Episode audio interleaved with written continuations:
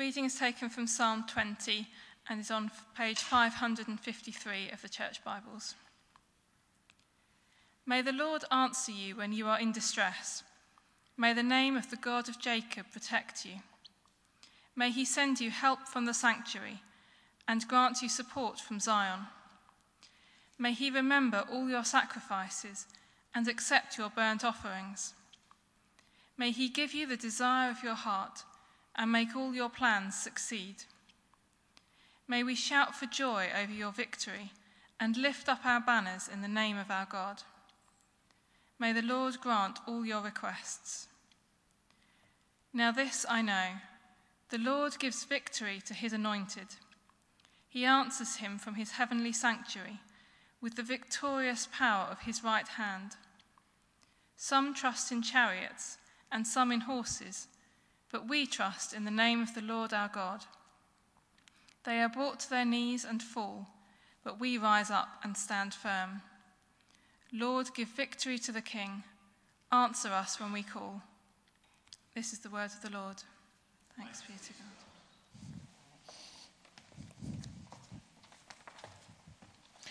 Good evening, everyone. I'm just going to rearrange things here briefly. I noticed that Jonathan stole the water that I thought was mine as well, so I'm just going to pour a bit more. That's okay. That's all right. Okay, so uh, my name is um, Joe Shepherd. I'm a familiar face to some of you, um, not to others. I've been coming to St Paul's here for uh, about 13 years now. Um, I'm married to Claire, who comes along as well. She's been coming since she was about six, so uh, quite a lot longer than I have. Um, we're usually here at the 9:30 Sunday morning service. Um, We've also got uh, Corin, our four year old son, who keeps us um, very busy, as I'm sure you can imagine. Um, by trade, I'm a, a, primary school teacher. This is the first sermon that I've preached. I did do this sermon at the uh, midweek service on Wednesday, but still the first sermon that I've ever preached. Um, I'm much more accustomed to um, standing up and sharing. Knowledge is something that I am used to, but it's most often seven, eight, nine year old children. Um, this is very different. The fact that you're sitting quietly and politely and listening will probably throw me completely. Um, so, if any of you would like to throw a plastic toy at me or uh, put your hand up to ask to go to the toilet like six times, then feel free because you'll help me to feel like I'm in a more uh, familiar and comfortable environment. Um, but we'll see how it goes. We're thinking about Psalm 20, and um, I'd just like to pray before we get started. So let's have, uh, let's have a word of prayer. Heavenly Father, thank you for the Psalms. Thank you for these songs and poems right in the middle of our Bible that tell us so much more about you. I pray that you'd help me this evening to clearly say the words that you want me to say. And I pray that you'd bless all of us and that you'd help all of us to come away um, having been blessed by your Holy Spirit. Amen. So, Psalm 20, um, not one of the more well known Psalms. Um, and as I was reading this Psalm and also looking at Psalm 21 that goes alongside it, um, I realized that they're both very much about fighting and about winning. Um, Psalm 20 is a, a, prayer for victory by the people of Israel. Um, King David was leading his troops out to do battle, um, and the first five verses, particularly, are a prayer by the people of Israel that that would be a successful campaign. And it's also a statement of, uh, of confident expectation in that victory. And then Psalm 21 that follows um, is a song of praise and thanksgiving after that victory has been won.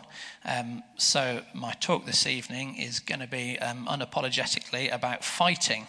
Um, I did consider calling this sermon, uh, Do You Want to Fight? But I thought that might be unnecessarily provocative um, and might end up uh, might land me in a situation that I uh, wouldn't like to handle either. So I'm not going to do that. But uh, it is very much about fighting um, and about winning. Um, as a topic, it might not sit very comfortably um, with us. And I think the reason for that probably um, is that we perhaps get a little bit mixed up with the way that the world interprets fighting and winning. Um, and we have people who talk in this way um, all around us in society. Um, if we look at the world of politics, we mentioned um, in our prayers leaders, contemporary leaders like uh, Boris Johnson and like Donald Trump, men who um, come across very arrogantly, who boast unashamedly of their ability to fight and win and the fact that they're better than everyone else. Um, and of course, society rewards them with positions of great power and influence, um, despite the fact that their behavior, both in the past and presently, is um, not always exactly what you'd say Christ like. Um, in the world of sport, we see this as well. If you're a football fan, then um, you'll probably be familiar with one of the game's most famous pantomime villains, the um, Spain and Real Madrid defender Sergio Ramos, who um, boasts openly, unashamedly of his willingness to win at all costs and his willingness to bend and to break the rules, um, including breaking the arms of his opponents on the field of play, um, purely in order to win some ultimately meaningless uh, medal, some ultimately meaningless trophy. Now, we um, react against this as Christians, as quite, quite rightly so, um, but this is not the type of fighting or the type of victory that we are called to engage in. Um, and I think the first thing to say about that is um, that our battle, of course, is not against flesh and blood. Um, and one of the verses that reminded me of this was um, Ephesians chapter 6, verse 12, which I think we've got um, on the screens behind me. Um, this is at the beginning of uh, Paul's quite well known passage about wearing the armour of God. Um, and in verse 12, uh, Paul says this For our struggle is not against flesh and blood, but against the rulers, against the authorities, against the powers of this dark world, and against the spiritual forces of evil in the heavenly realms. It's very rarely, although perhaps not never, but very rarely the case that you and I will be called to fight physically for God. Um, ours is a spiritual battle, and it's more likely that it'll be characterized by um, perseverance in prayer, by standing up for someone or something, or perhaps standing up against someone or something when we feel that God is calling us to do so. Um, our battle might involve doing what God tells us to, even when it seems to be risky or dangerous to do so. So, ours is a spiritual battle. And secondly, of course, the purpose of our fighting is, uh, is very different.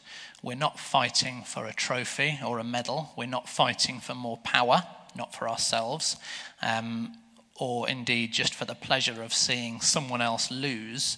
We are fighting for God's glory um, and God is love, and He loves all He has made.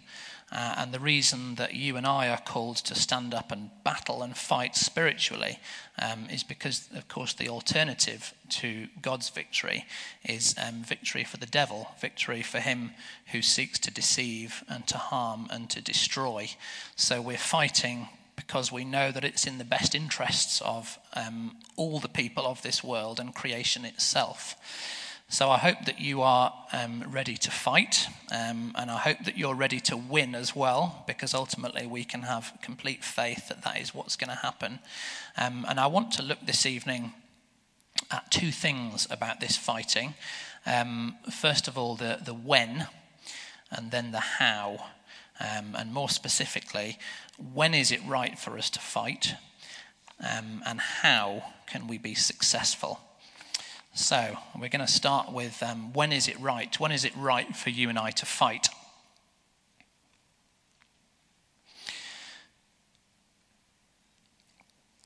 The first five verses of the psalm that we read, um, as I mentioned, are um, a prayer by the people of Israel. They're praying for David's success as he goes out to battle. But I think it's very important to bear in mind that we're not talking about a campaign of military conquest here. David wasn't looking to subdue or to suppress or extend his own territory. Um, he was fighting because the enemy were looking to, first of all, attack and destroy and kill God's people. Um, and secondly, they, their campaign was, um, well, tied into that really, was an attempt to erase the name of God and attack his dwelling place as well. Um, if David and the Israelites were not successful in this battle, then it was very likely that God's people, men, women, and children, would have been killed and slaughtered.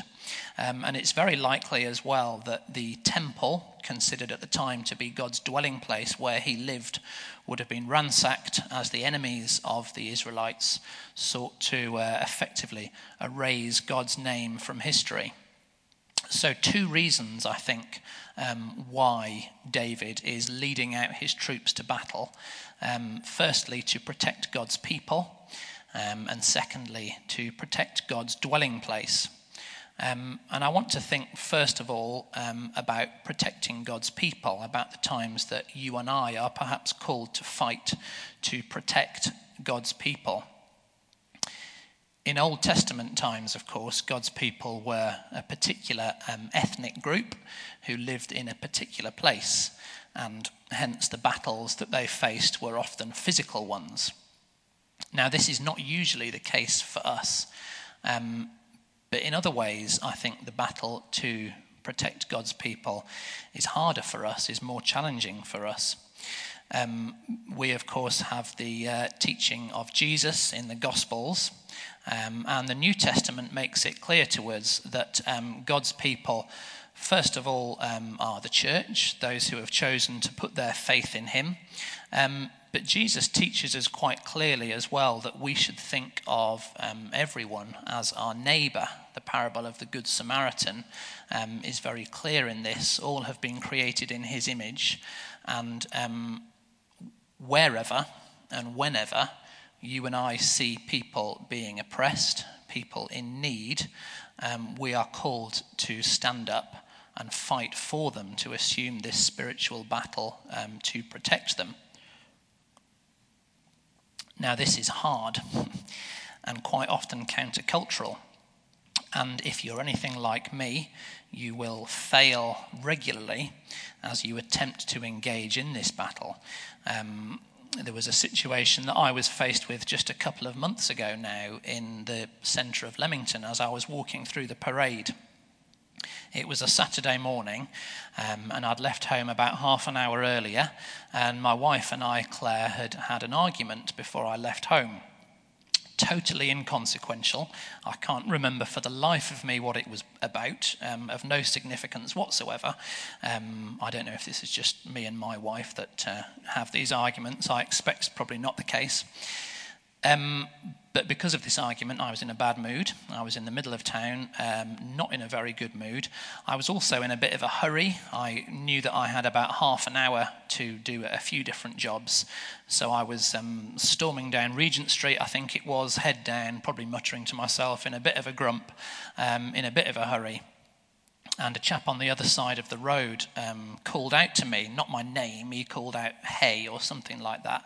Um, and I turned to look at him, and it was obvious that he was quite destitute. He was looked like he was probably a homeless chap, um, sleeping bag wrapped, wrapped around him. Um, and from a bit of a distance away, he shouted across the street at me, um, Will you get me some food? And I'm embarrassed to admit that my response was to look at him and to say, No, I'm sorry, I can't, and just keep walking. Um, now, I've confessed this sin to God. I think it will probably be a long time before I, uh, I forget that man because I'm very conscious of the fact that at that moment I failed. I failed to do what God wanted me to do. I didn't um, stand up and fight for this chap, I didn't provide him with what he needed. Um,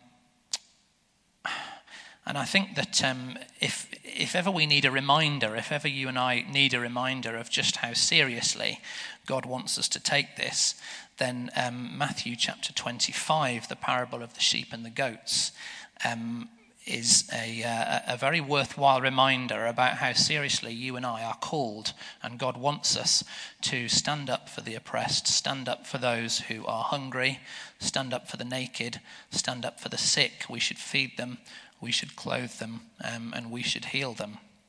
Of course, there is forgiveness. We believe in a God who forgives. And when we do fail, as I frequently do, and as I'm guessing you will do as well, um, then we are forgiven. Um, but we should take the responsibility seriously. We should engage in the battle seriously. And when we repent, we should do so earnestly. Um, and of course, this battle affects um, everything. It affects the way that we spend our money and our time. Um, it affects the way that we use our gifts and talents. Um, and dare I say it as well, um, it affects the way that we should engage in the political process, the way that we use our democratic voice um, in society. So it is right to fight when we are protecting God's people. And secondly, um, it is right for us to fight when we are doing so to protect um, God's dwelling place where God lives. Now, again, in Old Testament times, um, God's dwelling place was a physical place, it was the temple.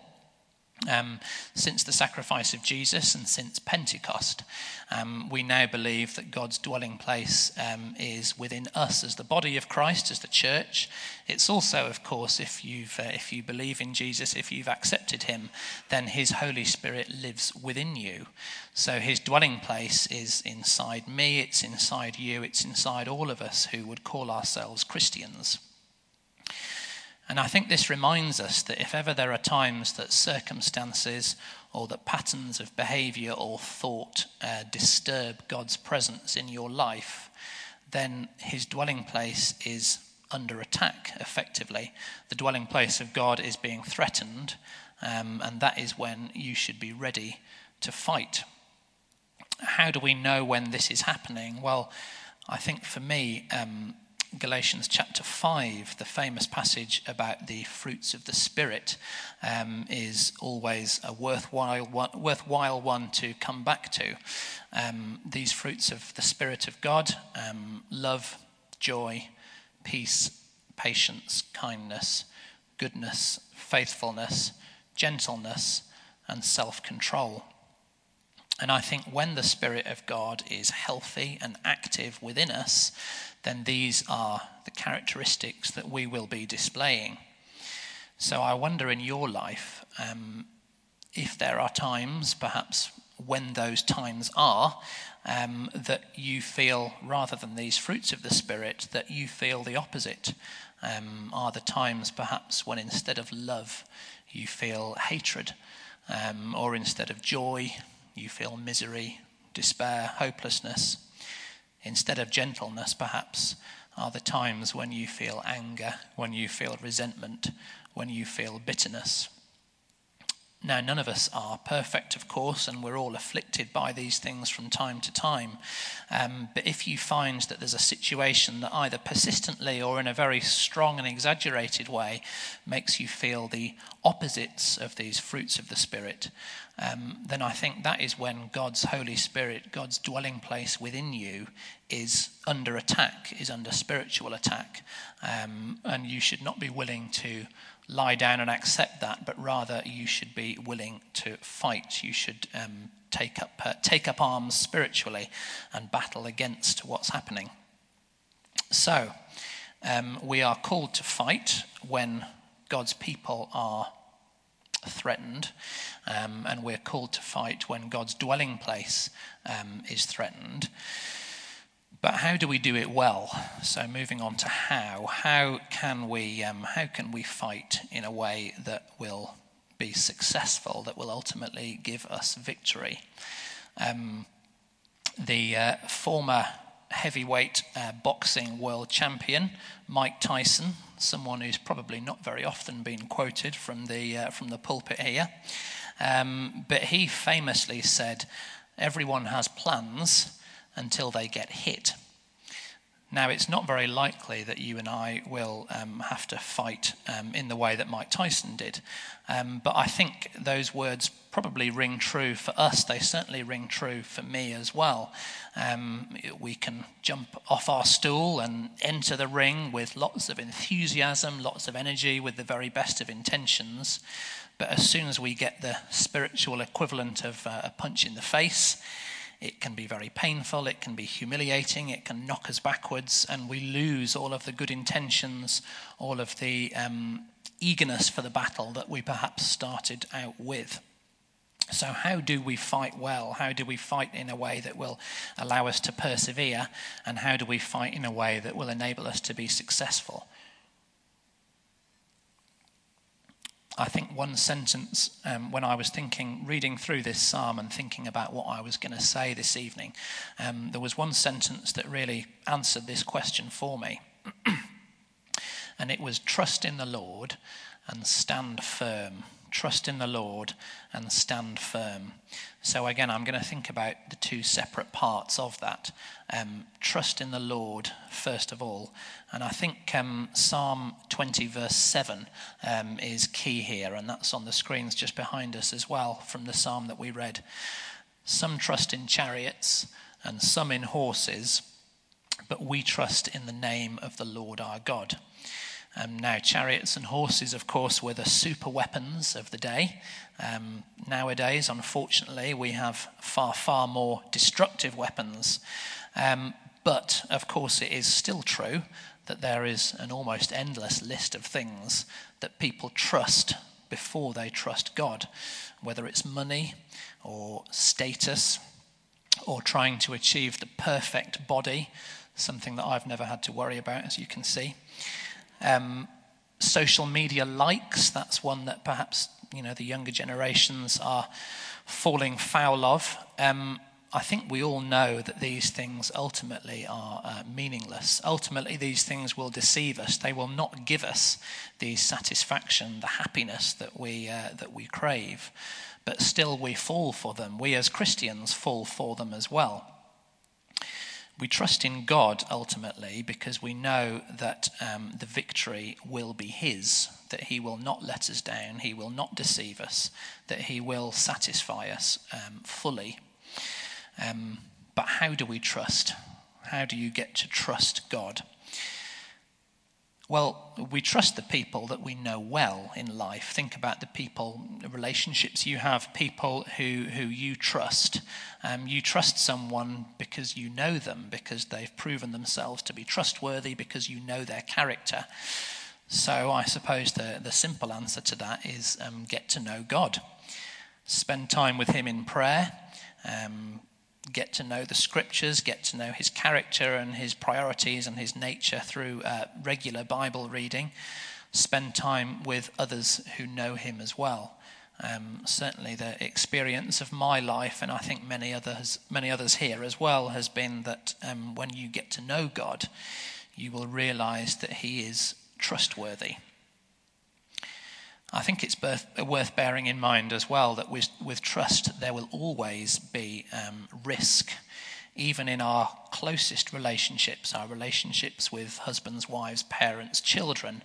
Um, when we choose to trust them, there's always an element of risk in that. Um, and I think God wants us to trust Him, wants us to learn to trust Him through risky and difficult situations. God called Peter to get out of the boat, and maybe God is calling you to do something similar. Maybe um, you know that God is calling you to do something that makes you feel uncomfortable, that you think is risky, um, perhaps even dangerous. Um, and if you do, if, you if you're confident after prayer and after thought that this is God's will, um, then can I encourage you to do it? However hard you may think it's going to be. Um, the past four or five years, um, my wife and I, Claire, um, have both, first me and then her, um, decided to uh, leave our jobs at a time when we didn't have anything else to um, to go on to. Um, and that felt like a very risky thing to do, particularly when, when I did it. I'm the one who provides my, my work provides the, the bulk of our income. Um, and I'd got to the point where I felt very strongly that God was calling me out of the job that I was doing. Um, and I did, but it felt very risky at the time. God has proven himself to be entirely trustworthy. Uh, my wife Claire has just very recently, after um, months of unemployment and temporary um, temporary work, has got a new job, which the our son is starting school in September, and the circumstances of this job could not be more ideal for Corin's school hours, um, for what he's going to be doing from September. Um, and it's been, uh, it's been a tough six or seven months for Claire. Um, but she felt back in October, November that it was